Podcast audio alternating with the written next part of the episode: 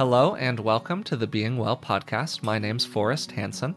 In our last episode, we began talking about the strength of gratitude, particularly focusing on thankfulness. Today, we're going to concentrate on the aspect of gratitude that is taking pleasure, fully appreciating the good things that happen in life.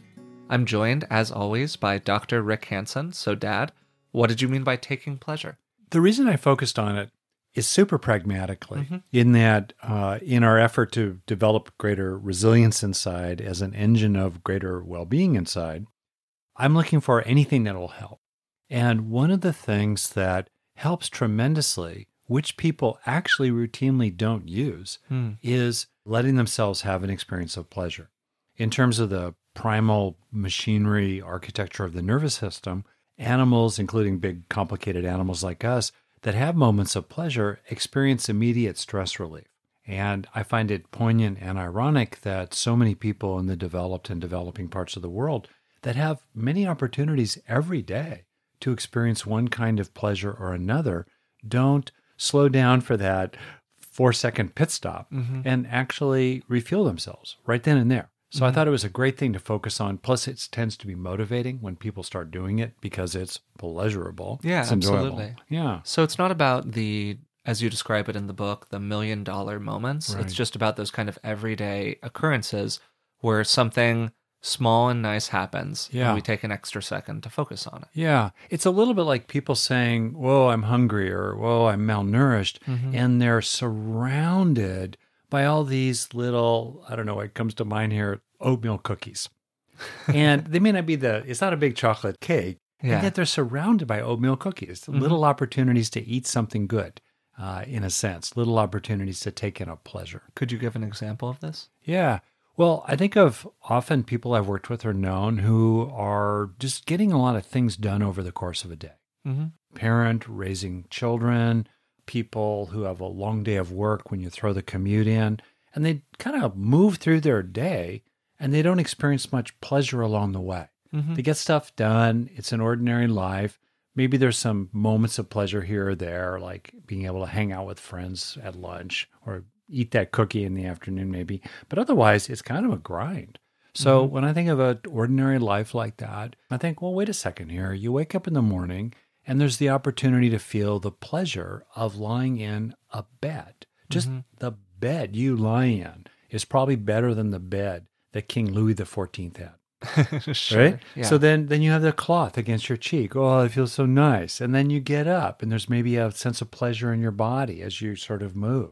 And then you stand up and you look down and you see the floor. Oh, nice hardwood floor, which we have. Or oh, carpet. Or oh, uh, this carp this rug that my feet can step on feels nice and warm and cozy mm-hmm. and soft rather than hard and cold. And that's only the first two minutes after you woke up. Mm-hmm. Now, I'm not saying that a person should flag the pleasure in every single one of those, but if you just think about it, right there, so many opportunities. Uh, you walk into the, let's say, bathroom, wash your hands, wash your face, water comes out. Oh, water, the feeling of water falling over your hands. You don't need a fancy faucet or fancy chrome to have the feeling of water falling over your hands. That's a pleasure. And now we're three minutes or four minutes into your day, on and on and on and on and on. Mm-hmm. So that's what I'm kind of getting at. And it seems just wasting. You know, we're wasting so many opportunities to feel good for its own sake. And in the process of experiencing that pleasure, to repair our bodies and build up layers of resilience, really, in the body for when there isn't much pleasure and times are really hard. So, just to speak to what you just said there, those pleasures buffer us in some way against yeah. more unpleasant experiences or more difficult challenges. Mm-hmm. How does that work psychologically, or is that just sort of more of an intuitive, oh, you know, if in general you have a lot of opportunities to feel good about stuff, when you feel bad about stuff, it bothers you less. So, the first thing is when we focus on pleasure, mm-hmm. it helps disengage us from unpleasant emotions, negative stimuli that we may tend to brood about. Mm, Due to mm-hmm. the negativity bias, we can become, in the technical term, stimulus bound. We're bound to that anxious preoccupation or that resentment or that recurring self criticism. And in the moment of pleasure, we become unbound. We become disentangled from that negative stimulus and our reactions to it. And that unbinding or disentangling uh, leads to a greater uh, leads to a reduction of stress in the body, Mm-hmm. which then stops wearing and tearing the immune system, the cardiovascular system, the gastrointestinal system, and the endocrine system, the hormonal system, right then and there. A second benefit of pleasure is that as we experience pleasure, that itself tends to calm the body. And the repetitive experience of that kind of calming, that returning to a sense of centeredness through the pathway of pleasure, can be increasingly internalized. So we start uh, establishing a greater resting state of calm well being through the internalization of repeated experiences of pleasure. And then the last way is that pleasure leaves traces behind in memory, sensory memory, or emotional memory, uh, or intellectual uh, memory, because pleasure can be intellectual too. Some of the greatest pleasures, actually, weirdly, of my life were when I finally figured something out in math. Point is, when we have pleasure, we can learn from it. We can we can build up a, a substrate of feeling pleasured in life and memories that we can also pull up later. We can pull up memories of pleasure and be uh, relieved and reassured and renewed by them uh, when we do that uh, down the road. And in general, as we internalize repeatedly, in a sense, the somatic memory, the emotional memory of pleasure, then we start moving through life increasingly feeling already pleasured, which, besides just the benefits to well being and feeling already pleasured, helps us face situations better in which there's little pleasure to be had. So there's a wide variety of benefits to internalizing the little pleasures that come along Yeah. in everyday life. If that's the case, and also if pleasure feels good kind of on its own, then why is it that it seems like there are many people who struggle with taking pleasure? Yeah. Or they're aware of the stimulus, but they don't feel anything. Yeah, sure. it. Yeah. Mhm. And there's a term for that that's important to be aware of anhedonia. Hmm. In other words, not hedonia. I knew someone who was sitting there in the mall and the trifecta was happening. Uh, she was eating ice cream with her young child in a mall and she didn't feel anything. Hmm. And that's when she knew that she was depressed. Mhm. The loss of pleasure in things once enjoyable is a hallmark uh, symptom or characteristic of depression. So if people do have that sense deep down inside that they're just not enjoying life like they used to, or things that used to be delightful don't move the needle very much anymore, or maybe they move the needle very briefly, but then what feels like a kind of gravitational force called, comes in that drags a person down. That's a flag to really consider depressed mood, which could be the result of multiple things, not necessarily clinical depression, could simply be the result of some low grade illness or some other reason. Uh, but it's a real flag. So, first off, many people have limits in their capacity to experience pleasure that are due to some sort of underlying problematic factor. That's one major reason. Another major reason is that honestly, it's just a habit. People zoom. Mm-hmm. They zoom past the pleasure. It's not any deeper than that. It's mm-hmm. just the habit of chasing, as you put it so well, the next shiny object. Yeah. And then a third major reason is that some people are quite inhibited about having or being seen to be having pleasure, especially more sensual pleasure, sometimes even erotic pleasure.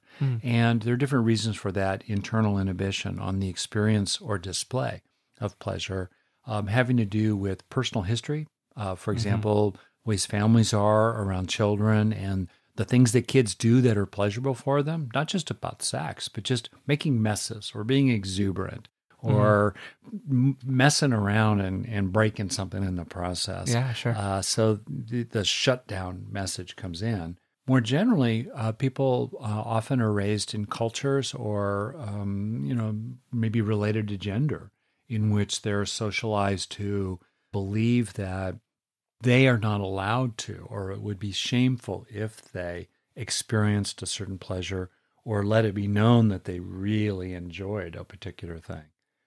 It's useful, really, to finish for people to look inside themselves and go, wow, for all the ways in which we live in a supposedly hedonistic and pleasure seeking society, do I really let myself have pleasure? hmm Yeah, I think that's a pretty powerful point because to me, there's a difference between a materialistic society or a society of excess and one really more of sort of appreciation, which you might say, Mm. because I do think that, and, and this has been a running theme Yeah. throughout many of these episodes, whether Yeah. it be that difference between means and ends, or it be the idea that we want to avoid feeling a thing that's good because other people in the world are feeling a thing that's bad, whatever it might be, where we might pursue something that seems pleasurable externally, you know, a big car, a big promotion, a big love interest, whatever it might be.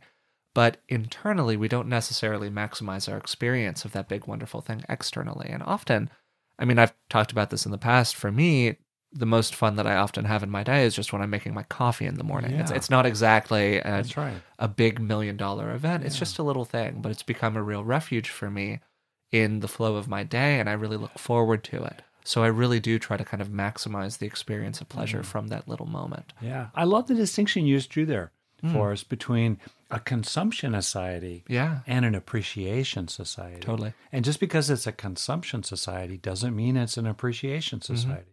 Yeah, no, and I think that that's something that we struggle with sometimes in the language around this stuff Yeah. because it is so easy to just say, well, in the United States of America, we're a bunch of crazy capitalists and we're just out there to like buy the next big thing and seek the next ridiculous dessert. And we Yeah. need to be kind of more honor bound and righteous and upstanding and kind of deny ourselves all like these Puritans. oh yes all these like earthly pleasures or whatever it might be and for me like I, I i think that there is an element of that perspective that is not entirely unreasonable there are excesses that are just that they're excessive Mm. um but i would say in general to your point even when we have those big things people are often not good at getting maximum value out of them Yeah. Yeah. I'm just thinking about America. It's an amazing fact that many people are not aware of that Mm. one in five children in America lives below the poverty line. yeah One in four, more or less, in our state, California. Roughly a million children a year in America go homeless, with or without a parent involved. So when we talk about America as a whole, obviously there are many, as you well know, many people left out of that generalization. yeah But that said, just to your point, I think you're saying by implication that if people increase their appreciation, mm-hmm. they may be able to reduce their consumption yeah and therefore their footprint on the planet. hmm Yeah, no, I mean, I think there are a lot of cascading benefits to being able to kind of find some basic level of happiness, even in very normal Yeah. moments that are really available to all of us Yeah. throughout our day to day lives. That was maybe a little bit of a digression, but I think that it's an interesting conversation. So, those were some of the ways that people struggle with taking pleasure, or some of the blocks that people have to internalizing those everyday pleasures. In that context, how can we get better at taking pleasure? How can we get better at finding and internalizing those little moments? There, I want to call out the work of Fred Bryant and his colleagues who did really groundbreaking work on the notion of savoring. Mm. And uh, Bryant pointed out that there are different kinds of ways to savor the experience and different kinds of experiences to savor. But he did a lot of, he, and he continues to do a lot of great research on this fundamental topic. So I like that word savor. hmm Uh, I use uh, sometimes different termina- terminology that's kind of for me a little more intuitive, like marinating in uh, some kind of luscious, delicious experience. So, one of the things that a person can do is scan for things that are pleasurable hmm right off the top and, and also be open to seeing them. So, you were sitting here in a room, looking around the room, can see a lovely curve of the knobs on a dresser or your lovely face, Forrest, or uh, the sound of your laughter. The point is, to your coffee example, it doesn't have to be the Mona Lisa or Yeah. the Taj Mahal or the Matterhorn. It can be something really, really simple. So, number one, make it a priority in a day to look for opportunities to experience pleasure and even to open up the categories. It's fairly straightforward to say, okay, I'm going to look for sweets. All right, fine. But what about um, experiencing the pleasure in watching or being aware of your own mind working well, your own Mm. intellect, hmm processing information, solving problems, figuring things out? Or maybe take pleasure in an internal sense of humor, a kind of a bit of a joke inside yourself or a bit of snark inside yourself. It's just is something there too, which could be an opportunity for pleasure. So scan for pleasure, opportunities for pleasure, rather. And then, second, as you uh, see that available stimulus for pleasure, let yourself feel pleasure. And it sounds so obvious, but I cannot tell you the number of people, uh, myself included, who will see something that is lovely or enjoyable or potentially pleasurable or be aware of something like that, and they won't feel anything. So, second, let yourself feel something. And third, when you do experience the pleasure, let yourself have it.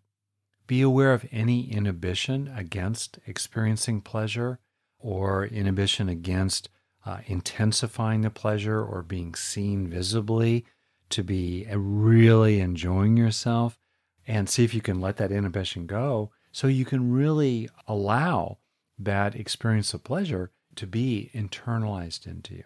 That's great. For me, one of the purest opportunities that I've had to experience different kinds of pleasures have been in my interactions with other people.